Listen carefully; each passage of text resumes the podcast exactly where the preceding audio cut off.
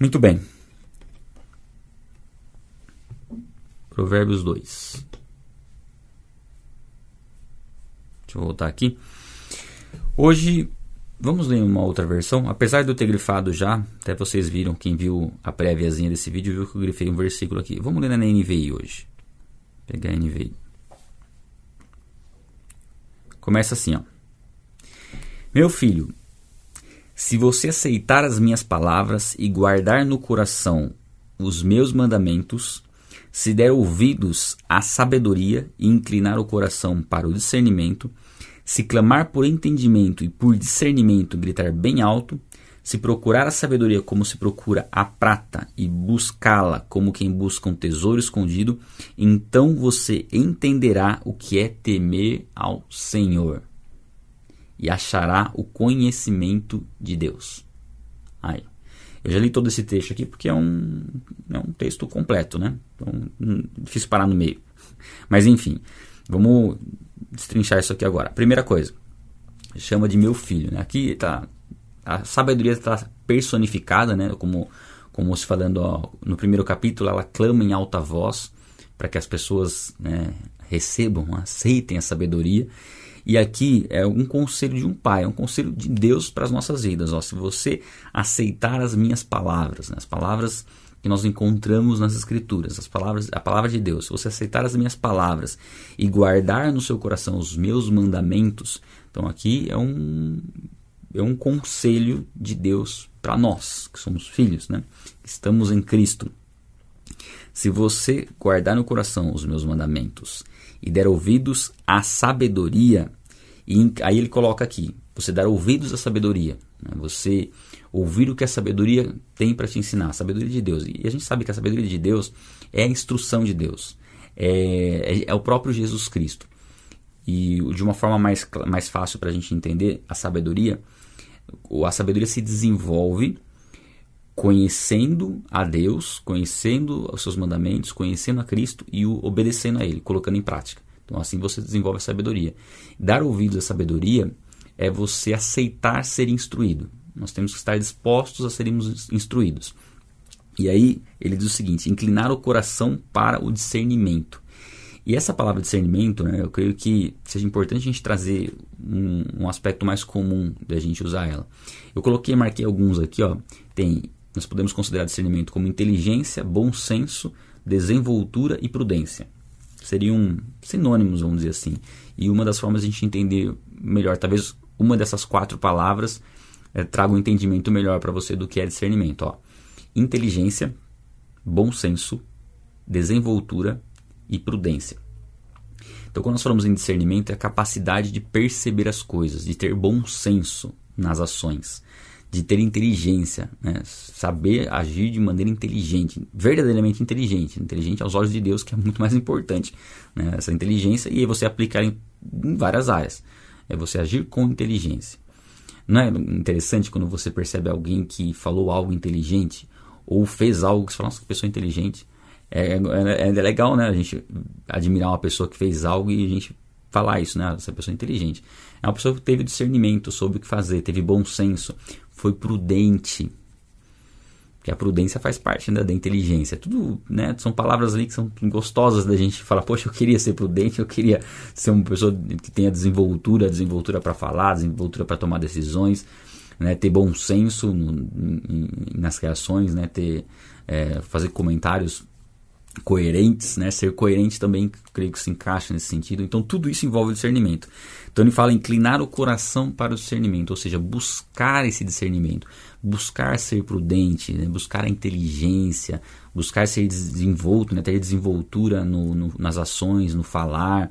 Tudo isso nós temos que buscar. Né? Inclinar o coração é isso, é você se voltar para isso, você dar importância para isso. Depois, ó, se clamar por entendimento. Então, clamar é desejar ter entendimento. E esse clamar é o próprio Deus. Ele é a fonte de todo entendimento, ele é a fonte de toda sabedoria. Então, nós temos que clamar a Ele, pedir a Ele por entendimento. Entendimento é a compreensão das coisas.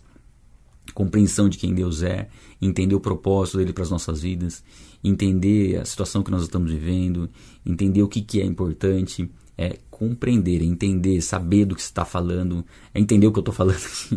né? entender, as, entender as situações, né? ler as situações. E por discernimento, né? mais uma vez, discernimento aqui, gritar bem alto. Então aqui nós falamos, a gente vê, primeiro capítulo, fala que a sabedoria clama, porque ah, Deus ele manifesta a tua vontade e ele nos chama para buscá-lo. E aqui ele diz o seguinte, ó, mas nós, nós, da nossa parte, como seres humanos, temos que buscar por isso, temos que clamar por isso. A gente leu no livro de Tiago que Deus dá sabedoria a quem pede. Por quê? Primeiro que ele quer entregar essa sabedoria, ele anseia entregar essa sabedoria.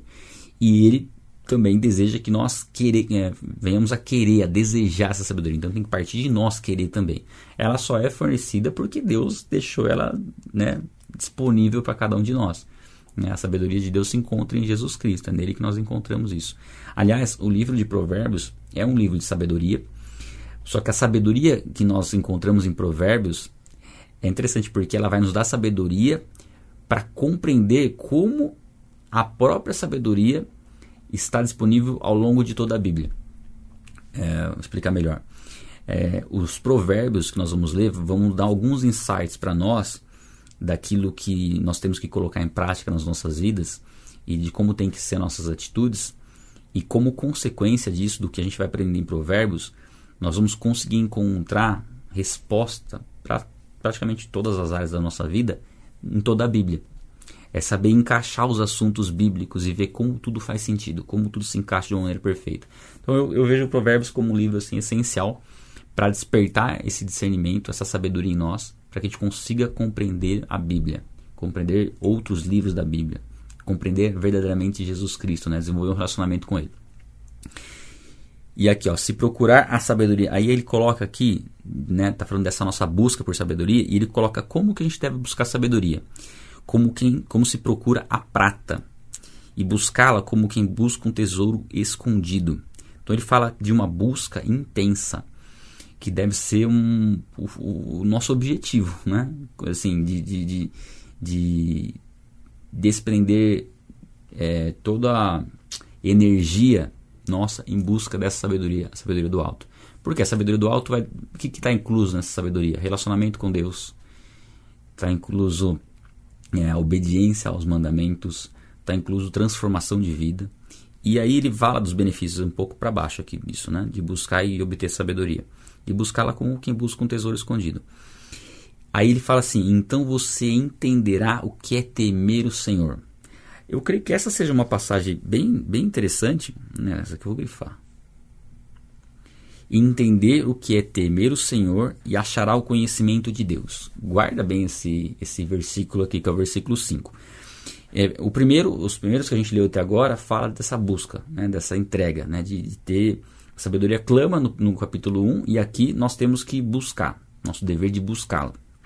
E buscar com, com zelo, com dedicação, com empenho, é, sem dar lugar para preguiça, né? acordando cedo, enfim, buscando esse relacionamento com Deus, é o que vocês estão buscando através dessa leitura também. E ele, ele diz que nós vamos entender o que é, temor ao, é, temer ao Senhor. A gente falou ontem, porque o temor do Senhor é o princípio da sabedoria. Explicou que é uma reverência, é um respeito, né? um, é um entendimento de quem Deus é, não é um medo. É saber que Deus é, é saber que Deus é onipotente, onisciente, onipresente, justo, mas entender o temor do Senhor é no sentido de desenvolver um relacionamento com Ele para saber o que é ser reverente a Deus. O que é de fato ser reverente a Deus? O que é de fato respeitar a Deus? O que é de fato saber quem Deus é? Porque isso tem uma aplicação prática. E buscando a sabedoria, você vai poder desenvolver é, com Deus um relacionamento de amizade. Porque o verdadeiro temor a Deus, entender o temor a Deus, é entender como se desenvolve uma amizade com Deus. E a amizade com Deus nos livra da religiosidade. Porque a religiosidade basicamente é o que? É você estabelecer algumas regras para você se relacionar com Deus. Então, por exemplo, e assim, você pode até falar assim, eu não sou uma pessoa religiosa. Mas alguns vestígios, né, resquícios ali de religiosidade podem estar embutidos na sua mente se você não buscar a sabedoria, o discernimento, o conhecimento, a prudência, o bom senso, tudo, isso que a gente está falando aqui. Porque você pode muitas vezes é, ter algumas travas, alguns bloqueios para se relacionar com Deus, imaginando que, que de repente é, alguma atitude sua, se ela não for feita daquele jeito, Deus não recebe, por exemplo, não funciona. Vou dar um exemplo. Algumas pessoas têm dúvida, eu posso orar de joelho, sentado, de pé? Não existe uma posição específica para você orar. Você pode, quando você olha de, ora de joelhos, o seu corpo está mostrando uma reverência. Mas a principal reverência a Deus tem que estar tá no coração. Então, o entendimento de quem Deus é é o que traz né, o verdadeiro temor a Deus.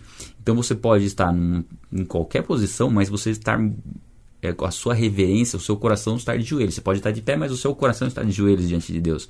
Você pode conversar de Deus de maneira livre e muitas pessoas podem olhar e achar que isso é uma falta de reverência, quando na verdade você está sendo muito mais reverente do que essa pessoa imagina, por causa do seu relacionamento de intimidade com Deus. Vão ter coisas que você vai fazer numa, numa paz e numa alegria que muitas pessoas vão julgar você e dizer que de repente você não, você não é temente a Deus ou isso ou aquilo.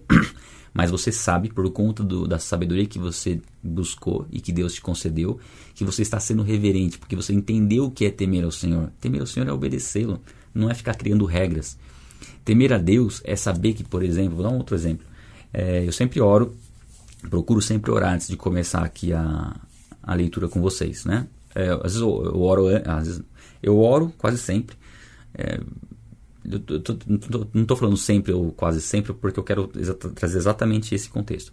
Mas qual que é o padrão? Vamos colocar assim o padrão. O que, que normalmente isso? Agora sim, o que normalmente eu faço? Normalmente eu acordo é, às quatro e meia, me preparo tudo para faço alguns exercícios tal, tomo um banho e me preparo para começar a orar umas 5 e 20, entre 5 e 20 e 5 e meia e oro até 5 e 50. Então às vezes dá 20 minutos, às vezes dá 30 minutos. Eu faço essa oração, Aí arrumo tudo aqui, começo a, a live com vocês, a gente conversa um pouquinho e tal, aí a gente ora, e depois a gente tem a explicação, que a gente está nesse momento exato, e depois tem uma oração final. Legal. O que, que é não entender o temor do Senhor? É achar que se tiver um dia, isso já aconteceu, que eu acordar tarde e eu não, não tiver tempo de orar antes de começar, que vai ser diferente. Que a unção vai ser diferente. Que minha autoridade para falar da palavra vai ser diferente. Ou se eu esqueci de orar no final, como eu já esqueci algumas vezes, que, poxa, não, não é a mesma coisa. É, esse tipo de coisa entra num, num aspecto bem sutil de religiosidade. Por quê? Não importa a oração específica que foi feita antes, importa é a vida de oração, é todo o contexto. Vocês perceberam isso? Porque se a gente coloca uma, uma necessidade de você ter que fazer esse ritual, cumprir esse ritual dessa forma específica, você está colocando um poder na, naquela ação específica ali, não no relacionamento com Deus. Então, entender o temor do Senhor é você saber que se tiver um dia que não deu tempo para orar, você só conversa com Deus até em pensamento. Você pode orar um minuto. Você costuma orar 20 minutos, 30 minutos por dia. Excelente. Mas se tiver um dia que aconteceu alguma coisa que não tiver tempo, se você orar 30 segundos, 10 segundos, já orou, né? Você não, não que você não vai orar mais, mas você pode orar o tempo todo. Você pode, se, se, você se conecta com Deus o tempo todo. A, a, nossa oração é sem cessar. Nós não vivemos sem Cristo.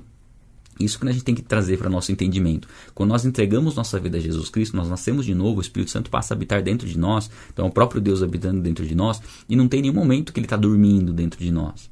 Se nós estamos acordados, Ele está acordado. Se nós estamos dormindo, Ele está acordado. Então nós temos um relacionamento com Deus o dia todo. Então o dia todo nós estamos em oração, em contato com Deus. Só que em momentos específicos nós temos uma oração mais direcionada para orar por alguém, por algum evento, por alguma situação, pela palavra.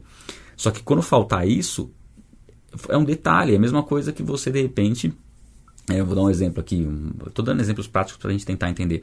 Mas sei lá, você está acostumado a comer arroz, feijão, bife, batata frita, e um dia você não comeu, não, comeu, não quis, não quis, né? Não teve a batata frita, não comeu a batata frita, mas você almoçou, você se alimentou da mesma forma.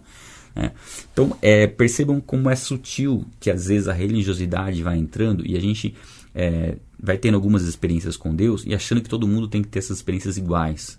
E vai começando a colo querer colocar Deus dentro de uma caixa e limitar a ação de Deus, o que pode, o que não pode, enfim. O Espírito Santo vai nos dar discernimento do que é pecado.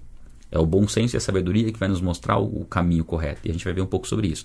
Mas eu quis, eu quis pegar bem essa parte aqui porque é realmente algo que, se a gente não toma cuidado, a gente começa a ficar religioso e não entende o que é temer ao Senhor. E quando a gente entende o que é temer ao Senhor, a gente acha o conhecimento de Deus. E o que é conhecimento de Deus? Não é somente saber quem Deus é Saber quem Deus é importante. Mas conhecimento envolve relacionamento, intimidade. É você ter intimidade com Deus. Intimidade. Deus é seu amigo íntimo. Você conversa com ele como um amigo íntimo, sabendo quem ele é. Sabendo que ele é o Senhor do universo. Então a reverência tem que estar no entendimento no nosso coração e nos relacionarmos com ele livremente. Viu como é um versículo né, simples, mas assim, a gente tira um ensinamento muito profundo né, no versículo como esse. Pois o Senhor é quem dá a sabedoria, né? a sabedoria vem dele. Versículo 6. Da sua boca procedem o conhecimento e o discernimento. Ele reserva a sensatez para o justo. Como um escudo protege quem anda com integridade, pois guarda a vereda do justo e protege o caminho de seus fiéis. Bom, aqui a gente tem uma promessa de proteção por conta do que nós desenvolvemos em Deus, né? do que nós iremos desenvolver ou estamos desenvolvendo com Deus. Primeiro, ele fala que é Deus quem dá sabedoria. Essa sabedoria não pode ser buscada simplesmente por vontade própria. Eu vou buscar sabedoria e eu vou obter a sabedoria do meu jeito. Não, ela é dada por Deus. Ele é a fonte da sabedoria. Então nós só podemos ter acesso a essa sabedoria buscando na fonte. Então da sua boca procedem o que? O conhecimento, que a gente está falando, e o discernimento. Conhecimento e discernimento. Eu fiz anotações aqui, mas é basicamente é isso. O conhecimento, ó, é impossível, uma anotação que eu peguei da, da, da Bíblia de Estudo NVT, né? É impossível tornar-se sábio apenas por meio da observação. Então aqui a gente tem o, o, o ensinamento de Deus da sabedoria e é quando nós aplicamos isso nas, nas, nossas vidas é que nós nos tornamos sábios. Aliás, sabedoria é o conhecimento colocado em prática. Por isso que ele fala, ó, da boca de Deus procede o conhecimento e o discernimento. E quando nós obtemos isso e praticamos, nós estamos adquirindo sabedoria né, através da prática. Ele reserva sensatez para o justo. Aí coloca aqui, como um escudo protege quem anda é, com integridade. Então a proteção de Deus sobre nossas vidas, ela vem por meio da sua promessa, do seu poder e está relacionado com andar de maneira íntegra. Aí você fala assim, tá, então é mérito próprio, porque eu vou ter, eu vou em integridade, dessa forma eu sou protegido por Deus? Não, por quê? Porque quem capacita você a andar em, em integridade é o próprio Deus. Então Deus está nos, nos, mostrando o que nós temos que fazer para ser protegidos por Ele. Né? Não é simplesmente, ah, Deus me protege e eu não preciso fazer nada. Não. Você precisa buscar sabedoria, porque a sabedoria vem de Deus, Ele concede essa sabedoria, é essa sabedoria que Ele vai derramar sobre a sua vida, vai fazer com que você tenha um comportamento, que o comportamento vai ser um comportamento prudente, que vai te proteger. Porque Deus te deu a direção de agir dessa forma. Né? O imprudente, nós, é, a gente costuma falar né, que nós é, não imaginamos de quantos livramentos Deus nos deu, né? quantos livramentos Deus nos deu ao longo da nossa vida. Porque nós nem conhecíamos a Ele, fomos li, é, livres de inúmeras, é, inúmeros acidentes que a gente nem imagina. Depois que a gente consegue fazer uma retrospectiva, começa, a gente começa a perceber algumas coisas. Eu percebo várias delas. Só que é um risco muito grande que a gente corria, pela misericórdia de Deus mesmo. Agora, quando nós conhecemos a Deus, Ele nos ensina como ser prudentes, como caminhar, o que fazer e através desse comportamento nos proteger também.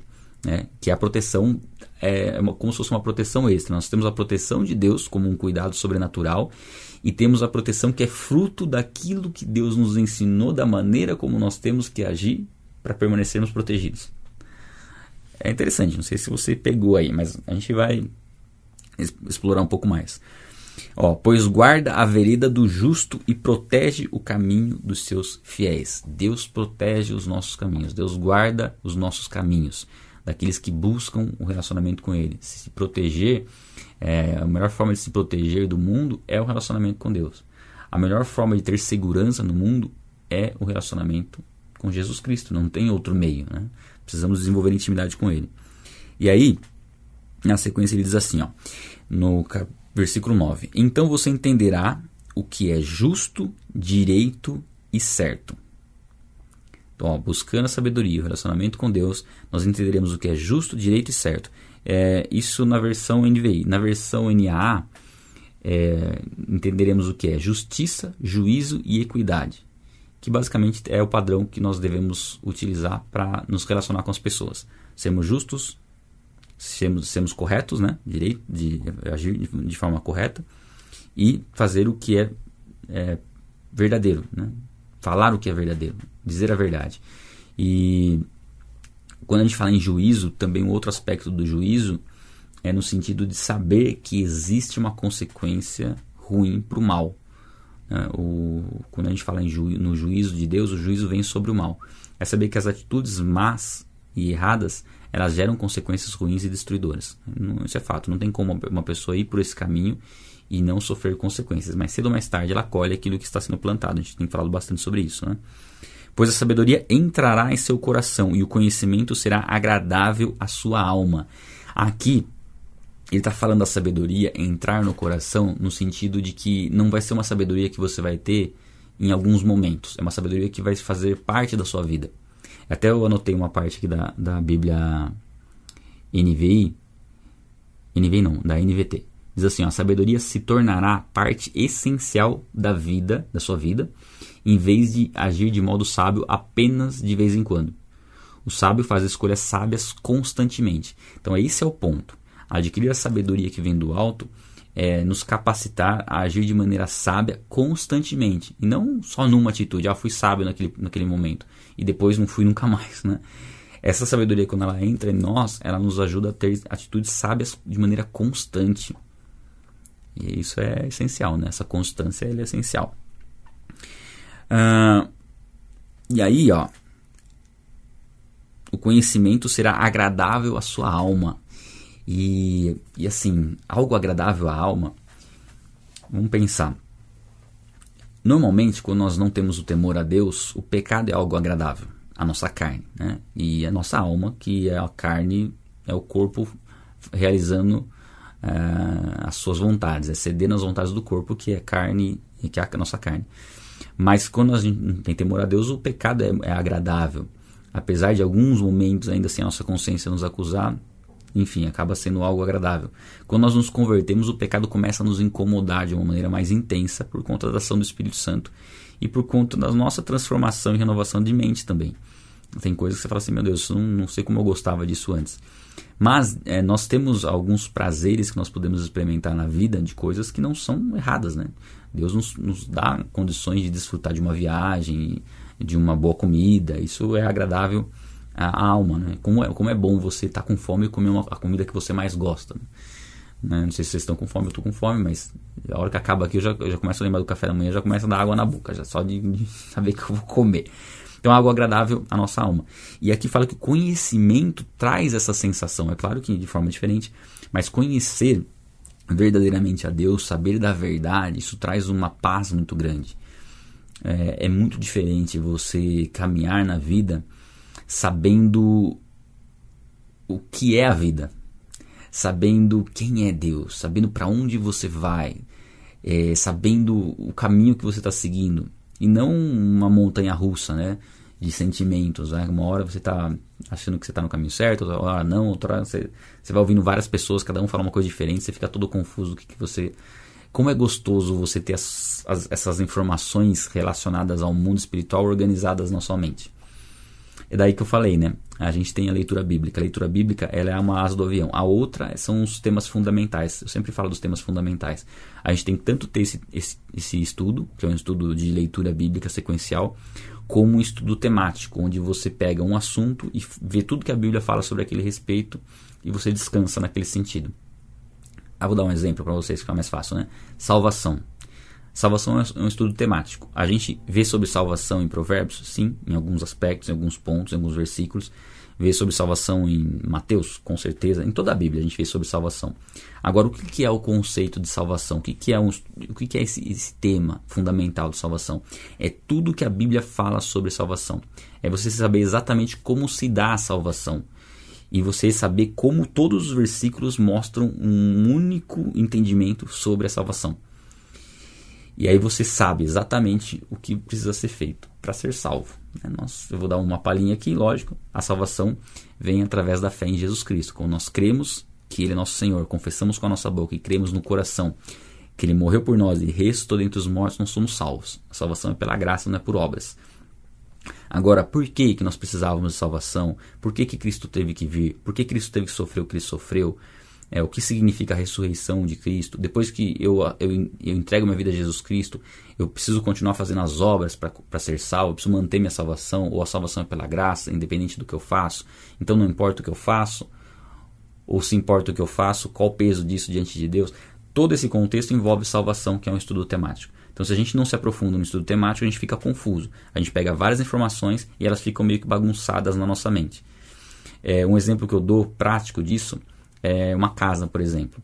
Então, uma asa do avião, que seria o conhecimento, o estudo que a gente está fazendo de leitura bíblica, é como, e não só a leitura bíblica, mas quando você assiste um culto, assiste um vídeo no YouTube, você pega informações. É como se você tivesse uma casa e essas informações são os objetos que você coloca nessa casa. Então, sei lá, num culto você pegou lá um pouco de arroz, levou para casa, aí num, num vídeo do YouTube você pegou uma roupa, levou para casa, aí no, no, num, num outro momento, numa leitura bíblica aqui, você pegou um pouco de produto de limpeza, levou para casa. Só que acontece com essa casa, ela não tem cômodos e ela não tem móveis. Então tudo que você pega de informação você joga nessa casa.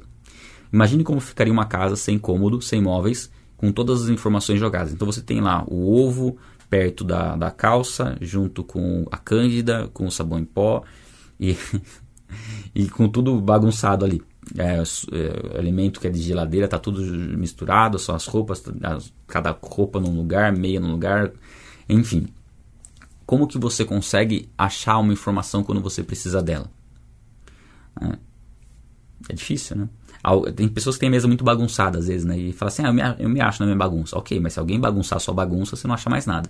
Ou seja, se alguma informação sair do lugar, você não acha mais nada.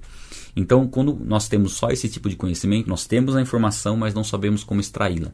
O conhecimento temático, o estudo temático, é você colocar os móveis e os cômodos na casa. Na hora que você pega uma informação, você sabe onde você encaixa ela. Então, quando a gente está lendo aqui, se você tem um estudo temático consolidado, você sabe onde você encaixa isso. Você descarta coisas que você não precisa. Isso é a sabedoria. Então, perceberam como as coisas vão se encaixando? Deus está nos ensinando como obter sabedoria. Para obter sabedoria, tem que ter o quê? dedicação, constância na leitura bíblica, mas tem que saber os temas fundamentais. Saber sobre perdão, sobre oração, sobre santidade, sobre inferno, sobre eternidade, sobre quem é Jesus, sobre o Espírito Santo, sobre quem, como Deus é, saber sobre a igreja. Tudo isso temos que saber, porque aí a gente pega essa informação e sabe onde encaixar. E esse conhecimento traz aqui, ó, ele é agradável à alma, porque as, você sabe onde encaixar. Você sabe o que, que você deve descartar quando você ouve uma informação. Isso é muito gostoso. Eu não sei se você tem essa sensação. Já teve essa sensação de assistir um vídeo de uma pessoa eloquente que fala bem, mas você sabe que ela não está falando a verdade. Você sabe que o que ela está falando não é bíblico.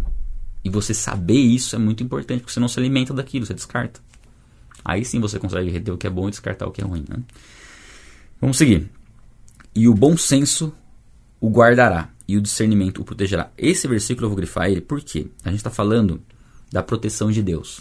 Então nós temos uma proteção de Deus sobre aquele que pratica o que é justo, correto, que busca sabedoria, que busca um relacionamento com Ele. E uma das formas de Deus nos proteger é nos dando bom senso, é nos dando discernimento, porque o nosso bom senso que Deus nos deu vai nos proteger. O discernimento que Deus nos deu vai fazer a gente entender as coisas, vai fazer a gente perceber o que é correto, o que, que, é, o que é errado, o que é engano, é, tem, é discernir palavras que vão muitas vezes trazer algo enganoso, né, para se passar como verdade, a gente consegue identificar através do discernimento. Então veja só como Deus nos protege com seu poder sobrenatural e nos capacita a ter atitudes que também nos protegem. É uma proteção dupla, né? Se a gente for ver. A sabedoria o livrará dos caminhos dos maus. E aqui fala de um ponto da sabedoria importante: nos livra de seguir um caminho errado dos homens de palavras perversas que abandonam, abandonam as veredas retas para andarem por caminhos de trevas. Têm prazer em fazer o mal, exultam com a maldade dos perversos, andam por veredas tortuosas e no caminho se extraviam. Então coloca aqui, coloca aqui uma instrução de que a sabedoria, né, fala da sabedoria, vai evitar a gente seguir esse caminho perverso, esse caminho mal. E o caminho mal aqui é um, aqui a gente vê um, uma caricatura, posso, a gente pode dizer assim, de algo extremamente perverso. Quando você consegue observar que aquilo é, é extremamente perverso. Só que, quando você algo que é, vê algo que é extremamente perverso, a, a raiz daquilo, muitas vezes, começou com algo não tão perverso e foi ganhando força.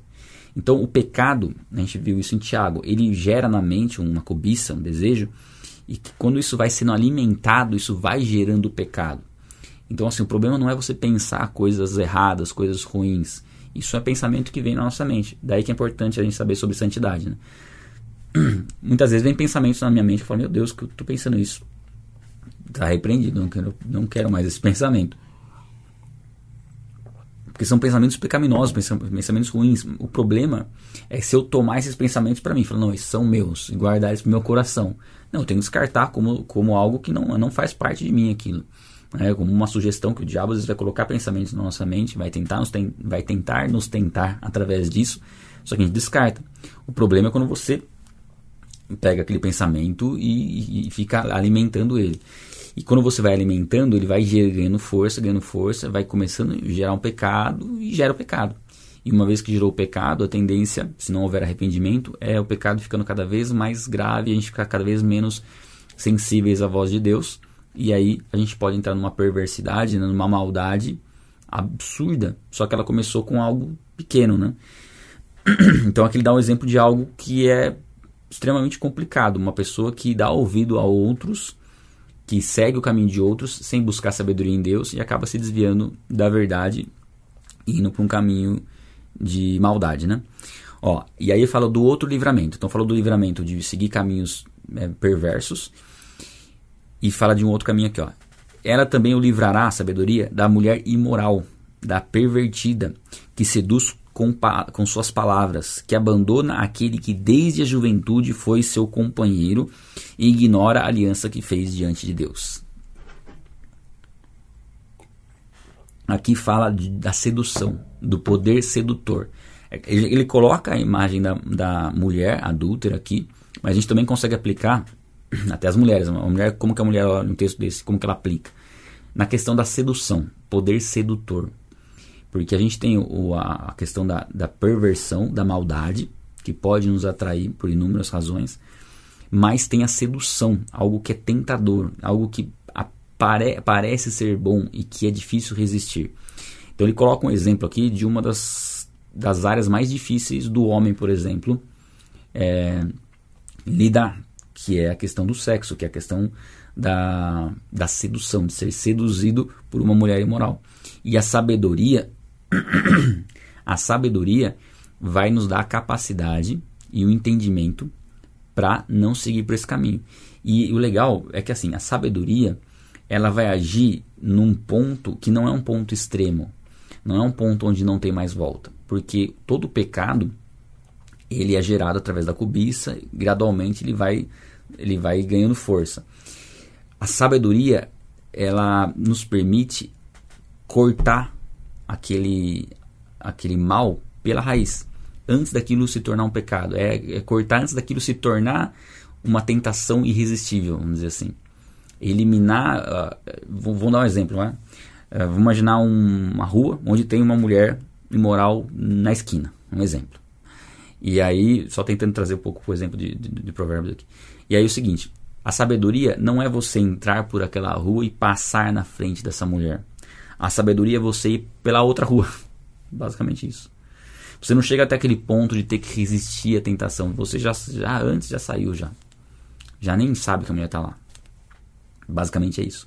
Então a sabedoria vai nos dar entendimento né, e, e condições de agir de maneira sábia, de ter bom senso, de ser prudente e de não se colocar em situações onde o pecado tem maiores chances de acontecer uma pessoa que tem problema de repente com masturbação, a sabedoria vai fazer com que você não se coloque em situações que sejam propícias para você praticar o ato. A sabedoria para quem de repente é, está num namoro é você não se colocar em situações onde você e sua namorada vão estar sozinhos, basicamente. Então é, é, nesse sentido que a sabedoria vai agir. Ela vai sempre nos proteger porque ela vai atuar na raiz da questão, né, do problema. Então aqui fala de uma mulher que abandona, e no 17 ele fala da importância da aliança que nós fazemos e do compromisso de casamento, né? A promessa que é feita ali nos votos de casamento. Ela fala assim, ó, ela, ela abandonou aquele que desde a juventude foi seu companheiro ignorou a aliança que fez diante de Deus. E nós, casados, temos uma aliança feita diante de Deus com o nosso cônjuge, uma aliança que foi feita ali que nós não podemos ignorar de forma alguma. Né? Então, nesse ponto a gente tem que já tem um chama atenção nessa passagem bíblica aqui para fidelidade aos votos conjugais. A mulher imoral se dirige para a morte, que é a sua casa, e seus caminhos levam às sombras. Os que a procuram jamais voltarão, nem tornarão a encontrar as veredas da vida. Aqui é um alerta bem forte para quem se permite ir para a infidelidade, né? para o caminho da infidelidade, do adultério. É algo que aprisiona o homem ou a mulher de uma maneira absurda. Traz um prazer momentâneo, uma satisfação momentânea que traz consequências extremamente destruidoras, extremamente destruidoras. E aí a gente vê né, o, o, cuidado de Deus em nos mostrar o perigo. Né? Quando a gente lê a Bíblia, é, antes eu imaginava que a Bíblia era só um livro de oração. Quando eu comecei a ler Provérbios, que eu comecei a conhecer a Bíblia, eu vi, não, toda a sabedoria está ali, para que o homem viva bem, para que o homem tenha paz. E quem busca satisfação ah, na infidelidade, na verdade, ele está cavando a própria cova, né? ele está buscando um caminho de morte, está buscando a própria morte, né? porque esse é um caminho complicado. Ele fala aqui que o problema é quando isso embrenha na, na pessoa, ela não consegue nem encontrar o caminho de volta. Né? Ela se envolve tanto com o pecado que não há nem espaço para arrependimento. A sabedoria o fará andar nos caminhos dos homens de bem. E aqui falamos da proteção contra um caminho mau, falamos da proteção contra um caminho é, sedutor, e aqui mostra qual caminho a sabedoria vai nos guiar, para onde ela vai nos direcionar. A sabedoria o fará andar nos caminhos dos homens de bem, a manter-se nas veredas dos justos. Pois os justos habitarão na terra, e os íntegros nela permanecerão. Mas os ímpios serão eliminados da terra, e dela os infiéis serão arrancados. Bom, é, eu quero uma atenção muito especial para esse trecho aqui. Para esse, para esse aqui. Opa, per perdão. Vou voltar aqui, ler, ler o que eu passei, né? Desde quando eu estou sem o texto que não está aparecendo, né? É agora uma dúvida muito grande. Bom, eu vou ler tudo a partir daqui, ó. Ele também o livrará da mulher imoral, da pervertida, que seduz com suas palavras, que abandona aquele que desde a juventude foi seu companheiro e ignora a aliança que fez diante de Deus. A mulher imoral se dirige para a morte, que é a sua casa, e seus caminhos levam às sombras. Os que a procuram jamais voltarão, nem tornarão a encontrar as veredas da vida. A sabedoria o fará andar nos caminhos dos homens de bem e manter-se nas veredas dos justos. E aí a parte que feia, a parte final, os dois versículos.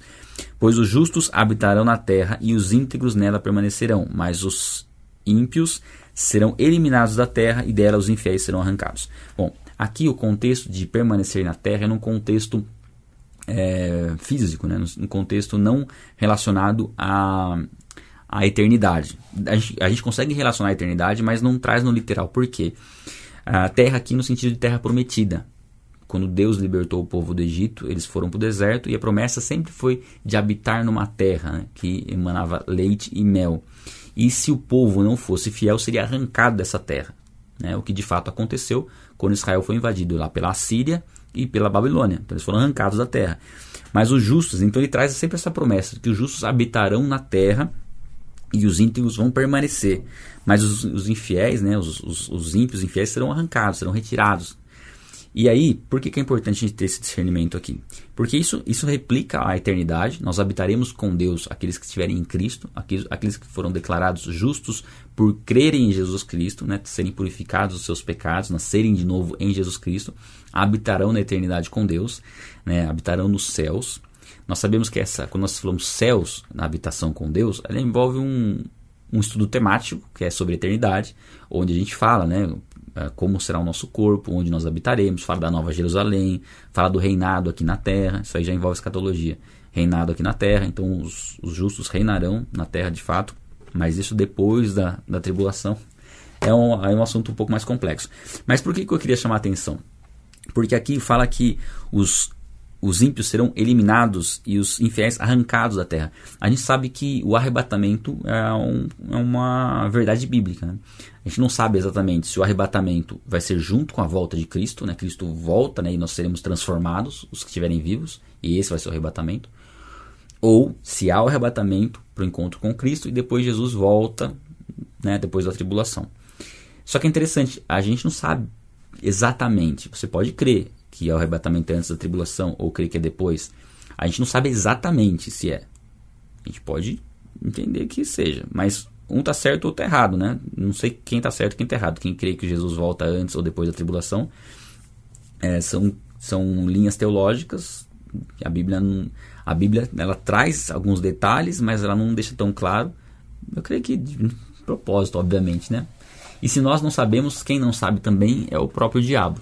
Né? O diabo não sabe exatamente quando Jesus volta. Somente Deus sabe, né? Somente o próprio, o próprio Deus sabe o dia da volta de Cristo. E é interessante, por se tratar de um mistério, e o diabo também não saber se o arrebatamento é antes ou depois da tribulação, algumas é, seitas pregam que no, no eventual arrebatamento, quem é, for arrebatado está condenado. Quem for retirado da terra no arrebatamento está, condenado. E uma das passagens bíblicas que, bíblicas que talvez sejam utilizadas e serão utilizadas para defender essa ideia é essa aqui, ó. Os ímpios serão eliminados e delas os infiéis serão arrancados. Então veja bem, se você não tem um conhecimento fundamental a respeito da eternidade, da volta de Cristo, talvez você imagine que de fato tem razão quem fala que os ímpios serão é, arrancados da terra. Então, os justos vão ser arrebatados para estar com Cristo, mas qual que vai ser a outra narrativa do engano? Que quem foi arrebatado está condenado. Só essa curiosidade para vocês aí, porque de fato é uma doutrina que já está sendo difundida, que na terra vão permanecer os justos, só que não é nesse contexto. Vê como você lê um versículo sem saber o contexto pode trazer uma ideia completamente diferente? E muitas pessoas se o arrebatamento acontecer dessa forma, né, vier antes da tribulação, muitas pessoas se utilizarão da Bíblia para falar que quem foi arrebatado era uma pessoa condenada e provavelmente essa vai ser uma passagem apontada fora do contexto para defender essa ideia. Muito bem, sete horas. É, tem muita coisa né, para a gente falar. Eu fiz algumas anotações aqui, deixa eu ver só se tem alguma importante para eu falar para vocês aqui. Ó. É, Ah, uma, uma das coisas que abrange a sabedoria, né? Maturidade emocional. E hoje em dia a gente sabe como isso é importante, né? Moderação, ter moderação e saber avaliar o propósito de todas as coisas. O propósito pelo qual uma coisa está acontecendo, o propósito porque uma pessoa está falando, agindo com você daquela forma. Qual é o propósito que Deus tem para você naquela situação? Então a sabedoria nos ajuda a ter esse entendimento.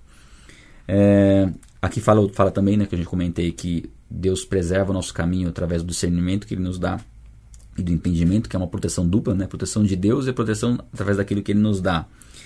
É, e também, deixa eu ver se tem mais alguma anotação aqui. Ah, a sabedoria que nós buscamos em provérbios, a gente vai entrar, no, a gente está entrando nos provérbios, né? A gente está numa parte meio que introdutória.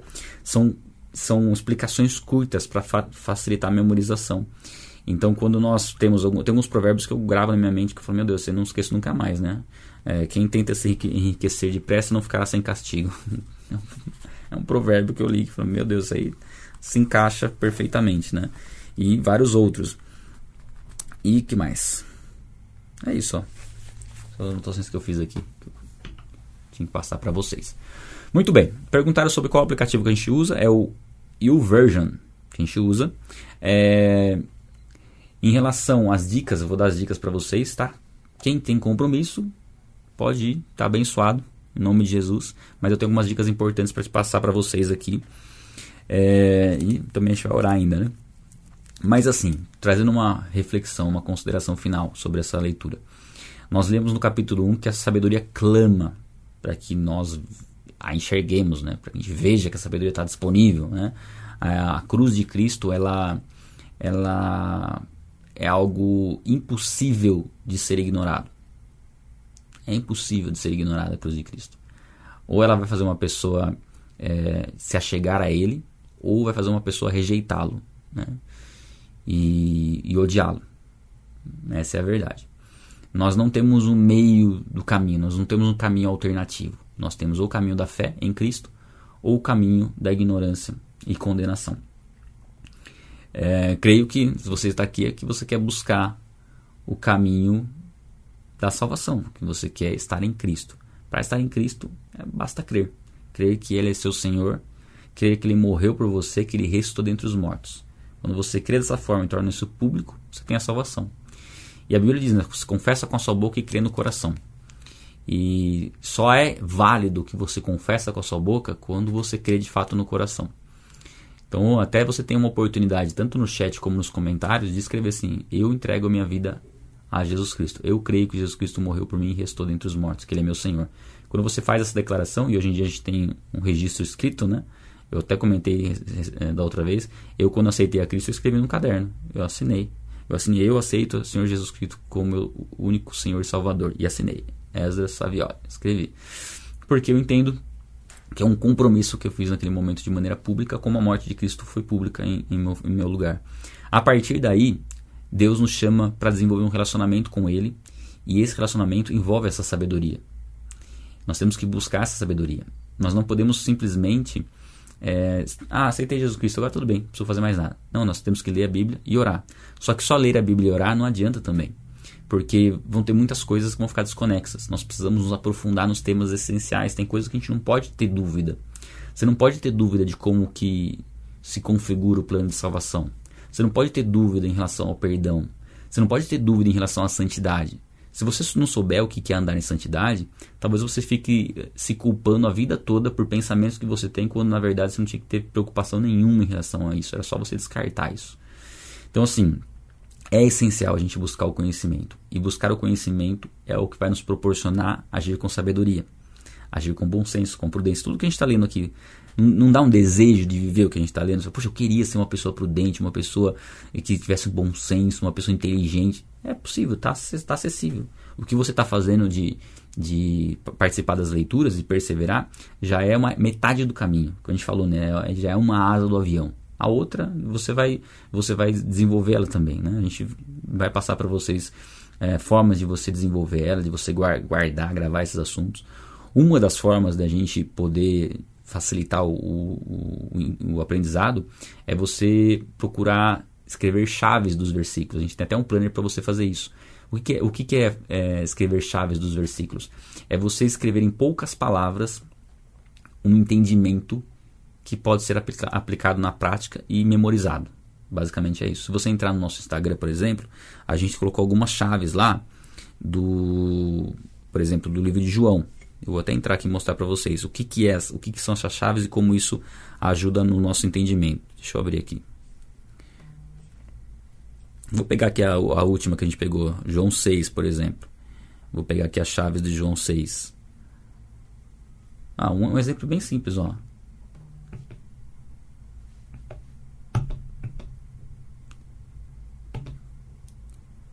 É, vai ficar meio, meio, meio apagada a imagem porque eu esqueci de fazer uma configuração aqui, ó. Mas gratidão gera multiplicação. É uma chave. Vou pegar mais uma aqui, ó. A impossibilidade humana cria o cenário perfeito para o sobrenatural de Deus. Então, olha, olha que interessante. É uma chave que foi tirada, extraída de um texto bíblico, né? Que a gente meditou, refletiu. Depois eu posso passar para vocês um pouco de como fazer isso. Mas a impossibilidade humana cria o cenário perfeito para o sobrenatural de Deus. É uma frase curta que nos traz qual ideia? a ideia de que quando tiver uma situação que você achar impossível, aí vem essa frase na, na sua cabeça, que é uma chave. Tá, parece impossível. Então agora tá o, o clima perfeito para Deus agir no sobrenatural. E aí você se enche de fé. Então perceba como isso também é uma atitude que vai ajudar a ter sabedoria. E Provérbios, quando a gente lê o livro de Provérbios, Provérbios é meio que isso, né? Isso aqui é como se fosse um provérbio. Provérbios é você pegar uma ideia, um ensinamento é, extenso, resumir em poucas palavras e deixar ele perfeitamente memorável, você lembra e você consegue aplicar.